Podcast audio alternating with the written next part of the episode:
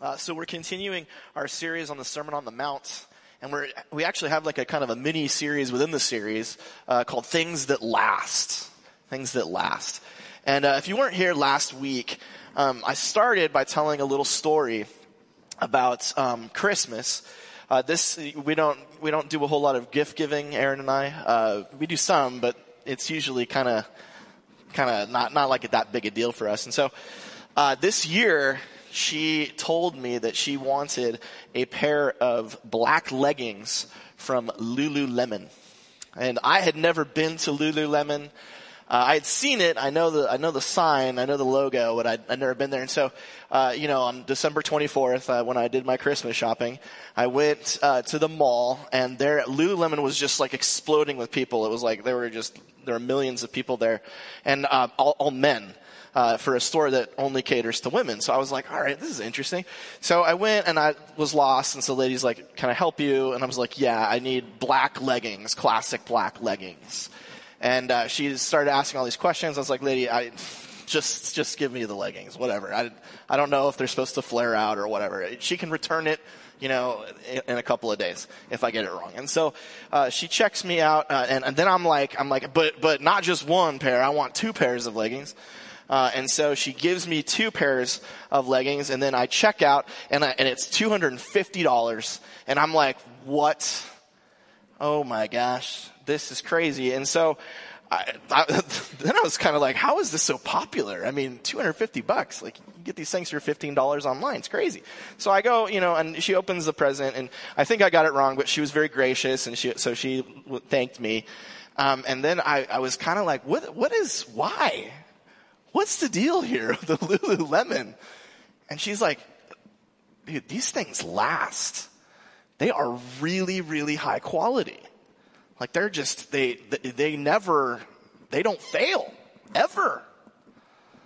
I was like, oh, well, okay, so I get, so $125 for, that's, that's what you get, is you get something that lasts. Well, Jesus in the Sermon on the Mount is trying, is addressing something in our hearts. We as human beings, it's built into our hearts to want things that last, things that are eternal. Okay? That's because, uh, we're made by an eternal God. It's set eternity in our hearts, it says in Ecclesiastes. And so as a result, we're, we're, we crave that which will last forever. And that actually plays into ev- almost everything in our lives, especially including um, sex. And so we, we talked about this last week, but I want to do it again because it's very important to counter the programming from the culture. All right, what is sex about? Here, here's two the two programmatic verses in Genesis that explain. God blessed Adam and Eve and said to them, "Be fruitful and multiply, increase in number, fill the earth and subdue it, uh, rule over the fish in the sea and the birds in the sky, over every living creature that moves on the ground." Well the subdue and rule really means more like cultivate, like cultivate because the, the the earth is going to be chaotic. There's going to be lots of, it needs to be kind of pushed back because nature is dangerous. So they're going to be responsible for that. But how are they going to do? Well, there's just two of them. They need help. And so what are they going to do? They're going to have kids and then have grandkids. And so the first thing that sex is about is procreation. Oh no, not yet, not yet. Uh, yeah, it's, it's, it's about procreation. It's, it's, that's the, and doesn't matter, if you don't have kids, there's nothing wrong with that. Like, God's not like angry or anything, but that's the purpose of it, right? Is, is, that's, just biologically, it stands to reason, like, if we, we forget this because we have birth control. Like I have never been alive at a time when there wasn't birth control. I, it's, it's weird to me that it used to be that when two people got together, like it was like, you're shooting in the dark. You, you're, you're, it's, it's happening. We can, we control that now and so we've forgotten what sex is about. The second thing that sex is about, we're more familiar. This is why a man leaves his father and mother and is united to his wife. They become one flesh. Adam and Eve were naked. They felt no shame. So the, the secondary purpose of sex is to bring two people together for a long time, uh, their entire lives, a, a thing that lasts. Right? And so that, that first thing on your note sheets, God made sex and our desire for it in order to create mission-minded families that last. We're supposed to have kids, raise them, aim them at the things that they're supposed to be doing right? Following God's way, doing what God has willed for them to do in the world, and that is what it's about. With that background, it becomes a lot easier to understand what is maybe one of the most um, harsh uh, teachings of Jesus in all of Scripture. And we're going to look at that right now. This is from the Sermon on the Mount. It has been said, anyone who, this is from Deuteronomy 24, Jesus is quoting the Old Testament. It has been said, anyone who divorces his wife must give her a certificate of divorce. But I tell you, that anyone who divorces his wife except for sexual immorality makes her makes her commit adultery. The, if you actually pull out the NIV, like on your phone, you'll see that they've um, softened the language here. That they'll say it, it says, um, "I tell you, uh, uh, makes her a victim of adultery. That's not what the Greek says. No, the Greek literally says you're, you're forcing her to commit adultery, and we'll talk a little bit about why that is. Um, you make her commit adultery, and anyone who marries a divorced woman commits adultery. Not only is this one of the um, considered one of the harshest teachings of Jesus, it's also one of the most abused. Um, I, and we're gonna, we're gonna see that. We're gonna see that, that maybe this isn't quite, uh, quite as devastating, um, as, it, as it looks at first, the first time we read it. Um, but we are gonna be honest with the text, and then we're also gonna kind of think about what that means for us, alright? So the first thing we need to notice is the language. Who is divorcing who here? His wife. His wife. He makes her we, again, it's difficult for us to step back into the ancient world, but in the ancient world, women were not divorcing their husbands. Uh, for a number of reasons. Uh, the first of which is that they, they were so vulnerable. Women needed men in the ancient world to provide. We, we don't get that anymore because now we're in a, you know, the, after the 1960s, the sex revolution, and the entrance of women into the workplace, it's just normal for us to think that women are able to do it. They couldn't do that. Moreover, uh, in the ancient Jewish world, divorce was being dramatically abused. Okay, I got a couple of pictures here. Um, on the left is Rabbi Hillel the Elder. Okay, um, he he was born and active a little bit before Jesus, like maybe 50 years before Jesus. And we have a lot of his sayings um, gathered in the Mishnah. Okay, that's a, the, a, gathering of, of the Jewish rabbis' wisdom. On the right, we have Josephus. He was a Jewish historian. He lived in Rome, um, and he was about 100 years after Jesus. Okay? So these are two guys, two guys who were right in the mix with, with Jesus and what Jesus was, was, was facing as a culture. I want to, I want you to hear what they have to say about divorce. Okay? So the first here is from uh, Josephus. He that desires to be divorced for his, from his wife for any cause whatsoever, and many such causes happen among men, let him in writing give assurance he will never use her as a wife anymore. For this, she's liberty to marry another husband. Um, she's not until he gives her the, the bill of divorce. But, but wow. Wow. Any cause. What cause? Well, he's thinking about Rabbi Hillel the Elder who said he may divorce her even if she merely burns his dish. Since Deuteronomy says because he has found some unseemly thing in her. What we don't understand is that um, at the time of Jesus, uh, the divorce requirements on men were almost non-existent. And what's horrible about that is that when they did divorce their wives, they put those wives into horrible circumstances where they were economically, socially, and spiritually vulnerable. So what Jesus is doing with this thing, the very first point about what Jesus is doing is he is trying to protect women. The second thing in your note sheet. Point one, Jesus teaching on divorce is meant to protect vulnerable women. I don't think that what Jesus is doing is um, what's kind of the church tradition, right? Where uh, the church tradition has always been that vo- divorce is like never, ever, ever, unless there's uh, adultery. I don't think actually Jesus is, going there, and I want to show you why. Okay, Let's look again at, um, at the text. Uh, when, when, the, when Jesus says he makes her commit adultery, why is he saying that? He's saying that because once she's divorced, she has to get remarried to survive or potentially go into sex work, essentially. That's very common in the ancient world. So he's like, the man who divorces his wife, she, he's, he's sentencing her to death. Anyone who marries a divorced woman commits adultery. What is going on here? Why was, why would Jesus say this about a, a, a woman who's, who's been dismissed you know, for burning her husband's food or whatever, why would he say that now she's like cheating? Just because she wants to, that's, that's crazy, right? That's wild. Why is Jesus talking like that? Well, just think back to last week. Do you remember last week? Let me show you our text from last week. Um, anyone who looks at a woman lustfully has already committed adultery with her, with her in her, her, his heart.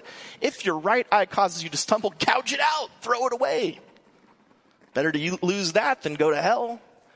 If your right hand causes you to stumble, cut it off, throw it away. Better to lose one part of the body than the whole thing going to hell. What did we say last week? This isn't to be taken literally, because if it were, everyone here would be eyeless and handless. Jesus uses hyperbole. So then, with that in mind, look at what he's saying again. What is he saying? He's saying uh, if, if you dismiss your wife, you're forcing her to become a cheater. Not really. Anyone who marries a divorced woman commits adultery. like, how would you even know sometimes?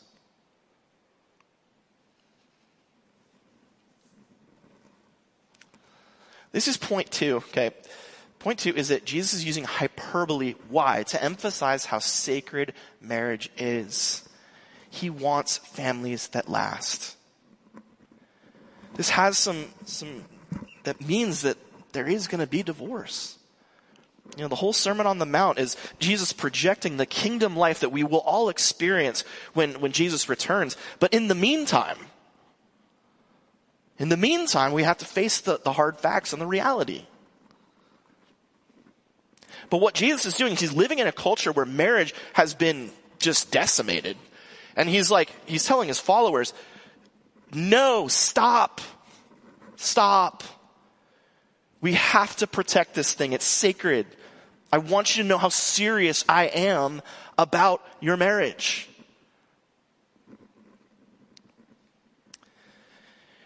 We live in a radically different time, okay?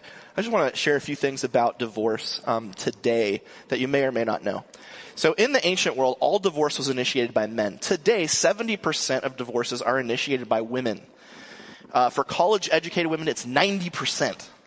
So nine out of 10 marriages involving a woman with a college degree, she's she's the one initiating the, the, divorce. There's lots of reasons for this. The first is women are no longer as vulnerable as they were. Okay, we live in an information economy, uh, one that relies heavily on verbal skills and communication skills, which interestingly, women are better at than men. And so they are able in this culture to not be dependent on a man. And so if, if a woman is being abused, right, like if she's being hit or something like that, she can leave now. She's not, she has that option. However, despite the fact that women have that option, they are still, for the most part, dealing with kind of, you know, pre-sex revolution values in, in the house. Women who work usually still take on those responsibilities, cleaning and raising children. This, this causes women to become very bitter. I mean, imagine, you know, for, for, so you're working, you know, 40 hours a week, just like your husband. You're making more money than he is, right? And then you come home and he's like laying on the couch, you know, watching the, like, what, what are we, guys, what are we doing after church? We're going to go watch the football game, right? And she's like slaving away. Like that, that's pretty rough. 64% of women initiating divorce cite unmet emotional, financial, communicative needs. This is a big one. Um, it, it, there is a, uh, so if a woman out earns her husband, she has an 8.4% chance of getting divorced. If she doesn't out, uh, out earn her husband, she has a 2.3% uh, chance of getting divorced. So, um, ladies who make more than your husbands, um, for some reason that's, uh, that's a, it's hard in, in marriages. Uh, to say nothing of the fact that yes, we're oafs and we're not able to communicate the way we want. You tell us your problems and we're like, I would love to fix that problem. And you're like, that's not what I want from you. I want you to tell me that this sucks. Right, Zach? Uh-huh. Uh, in the United States today, 41% of first marriages end in divorce. Uh, the height was in 1980 when 50% of first marriages ended in divorce. That was uh, the kind of the, the cultural fallout from the sex revolution of the 60s before people started seeing the, the what happens after divorce. Um, so I, and, and, what happens is on the next slide, um, 65% of children in the United States of America, uh, 17 under, live with two parents. That's down from 89% um, during the sexual revolution. So uh, right now, 35% of kids um, only have one parent.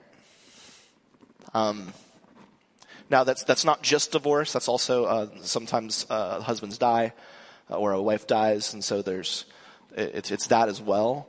Um, but it's a, it's a staggering number.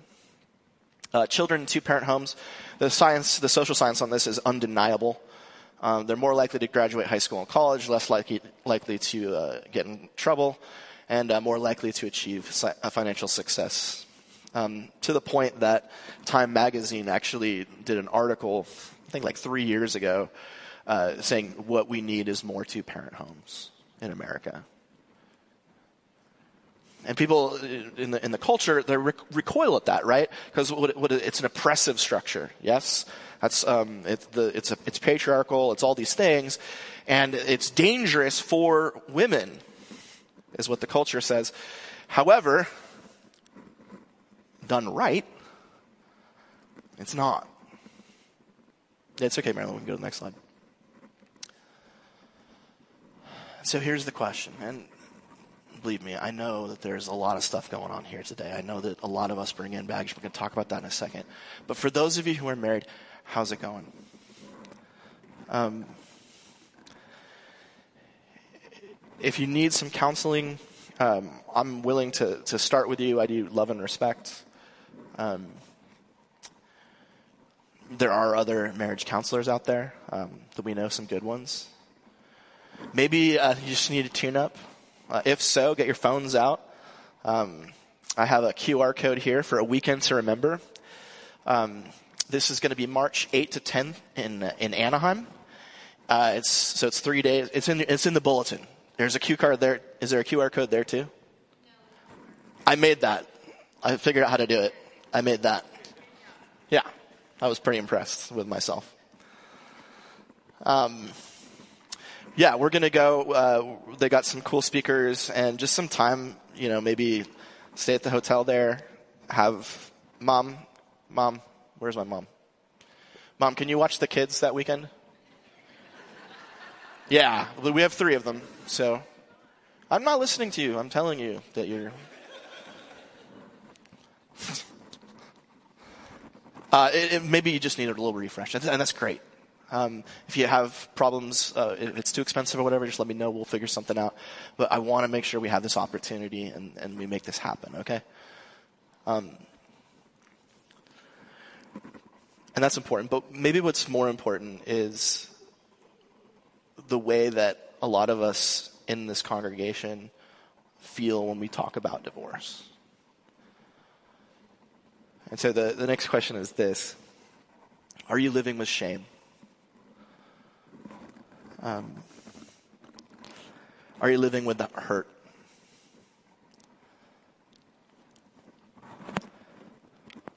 I, you know, my dad uh, was divorced when he met my mom. Um, and it was, he, he said that the 1970s were the worst decade of his life because he went through a divorce. Um, And I, you know, I, I know that so many of you here have either been divorced, You're going through it right now. I want you to know that number one, Jesus' teaching is not meant to condemn you the Sermon on the Mount. His teaching is meant to protect you. And the second thing is that Jesus is not out there to slam you for what's happened in the past. Jesus isn't out there to, to, to tear you down or to hurt you. Jesus' whole message is one of forgiveness and redemption.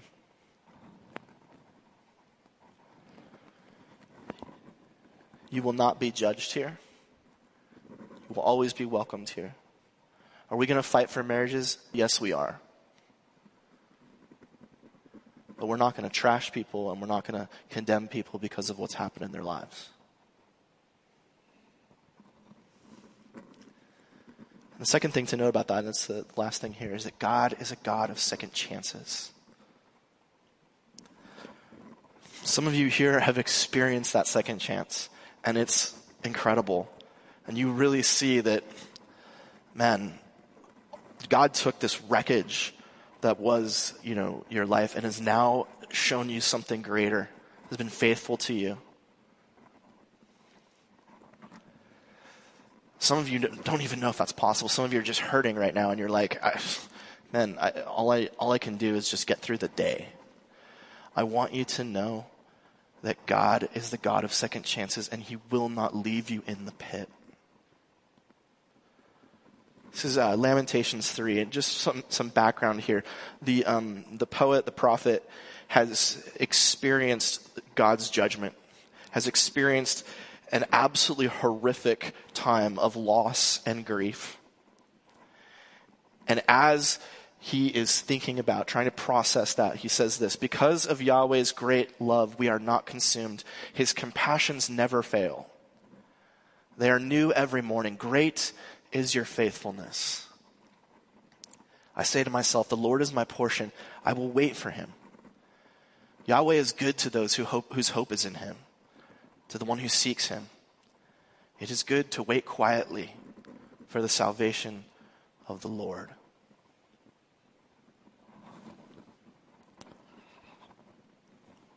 It might not look like it right now. Maybe you have regrets, maybe you don't. But wait quietly because the salvation of the Lord is coming and you will rise again.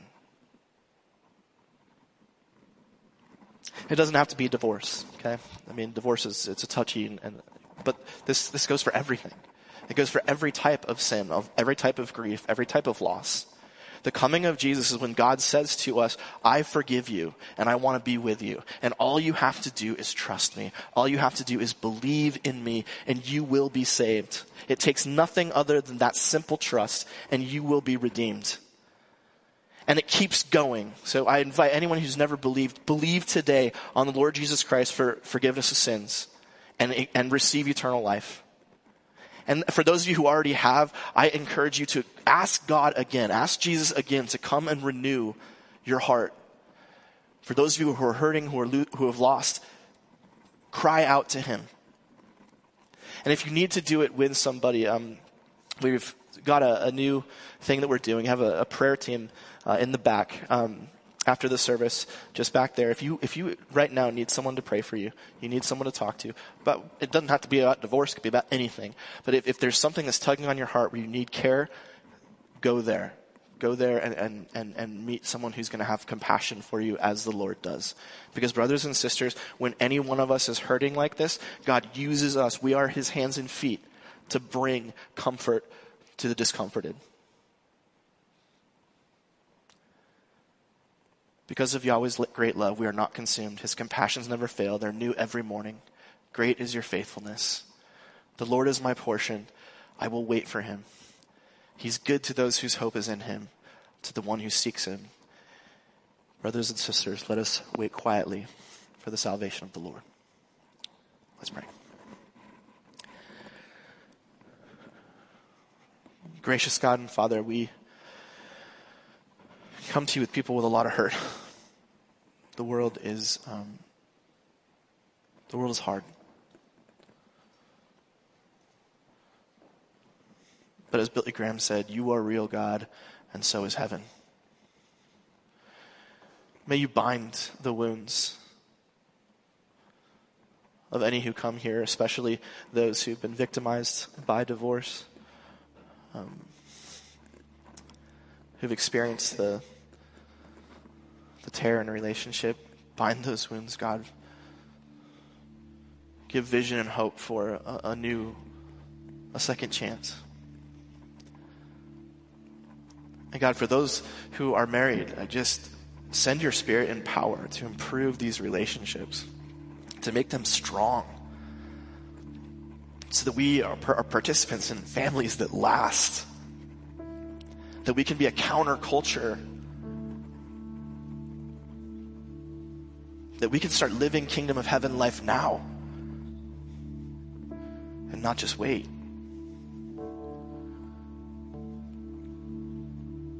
And God, we thank you for your forgiveness and redemption that you've given Jesus, that everything that we've done, everything that's been done to us was nailed to the cross with him. And every day we can re experience your compassions. Every day is a new start. Jesus, in your name we pray these things. Amen.